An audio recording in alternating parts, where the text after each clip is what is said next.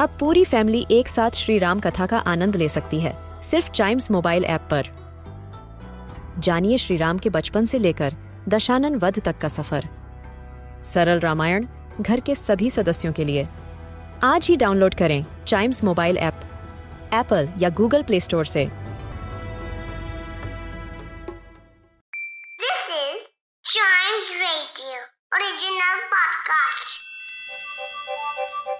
हर दिन की एक कहानी होती है, कुछ ऐसी बातें जो उस दिन को बना देती हैं हिस्ट्री का हिस्सा। तो आइए सुनते हैं कुछ बातें जो हुई थी in this day's history. Hello and welcome to this day's history, जहां मैं आपको आज के दिन दुनिया भर में होने वाले कुछ इम्पोर्टेंट इवेंट्स के बारे में बताऊंगा। तो चलिए शुरू करते हैं। आज ही के दिन 1945 में अमजद अली खान का जन्म हुआ था। अमजद अली खान एक ट्रिमेंडस इंडियन क्लासिकल म्यूजिशियन है। यह ग्वालियर के सेनिया बंगश ट्रेडिशन के म्यूजिशियन हैं और इन्हें सरोद नाम का एक म्यूजिकल इंस्ट्रूमेंट प्ले करने के लिए सबसे ज़्यादा जाना जाता है।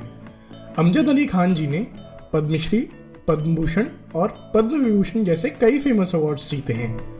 इसके अलावा आज ही के दिन 1962 में युगांडा को इंडिपेंडेंस मिली।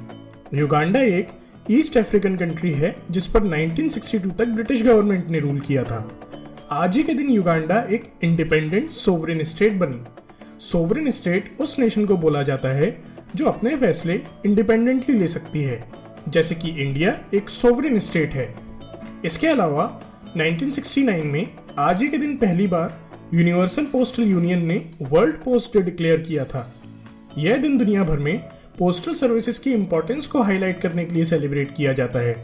इस दिन यूनिवर्सल पोस्टल यूनियन यंगस्टर्स के बीच में एक लेटर राइटिंग कंपटीशन भी ऑर्गेनाइज कराती है। कई देशों में आज के दिन पोस्ट ऑफिस स्टैम्प्स और दूसरी चीज़ों की एग्जीबिशन लगाते हैं। 1981 में आज ही के दिन फ्रांस में कैपिटल पनिशमेंट को प्रेसिडेंट फ्रांसवा मिटेरैंड ने इलीगल डिक्लेयर कर दिया था। कैपिटल पनिशमेंट एक बहुत ही डिबेटेबल टॉपिक है। कई नेशंस ऐसा मानते हैं कि कैपिटल पनिशमेंट से पब्लिक सेफ्टी इंप्रूव होती है और इसे सिस्टम में बना रहना चाहिए। वहीं दूसरी तरफ कई नेशंस ऐसा मानते हैं कि कैपिटल पनिशमेंट एक रिवेंज प्रमोट करने वाली आइडियोलॉजी है और इसे जस्टिस का नाम नहीं दिया जा सकता। फ्रांस इस सेकंड कैटेगरी में बिलीव करने वाला नेशन है जहां कैपिटल पनिशमेंट बैंड है।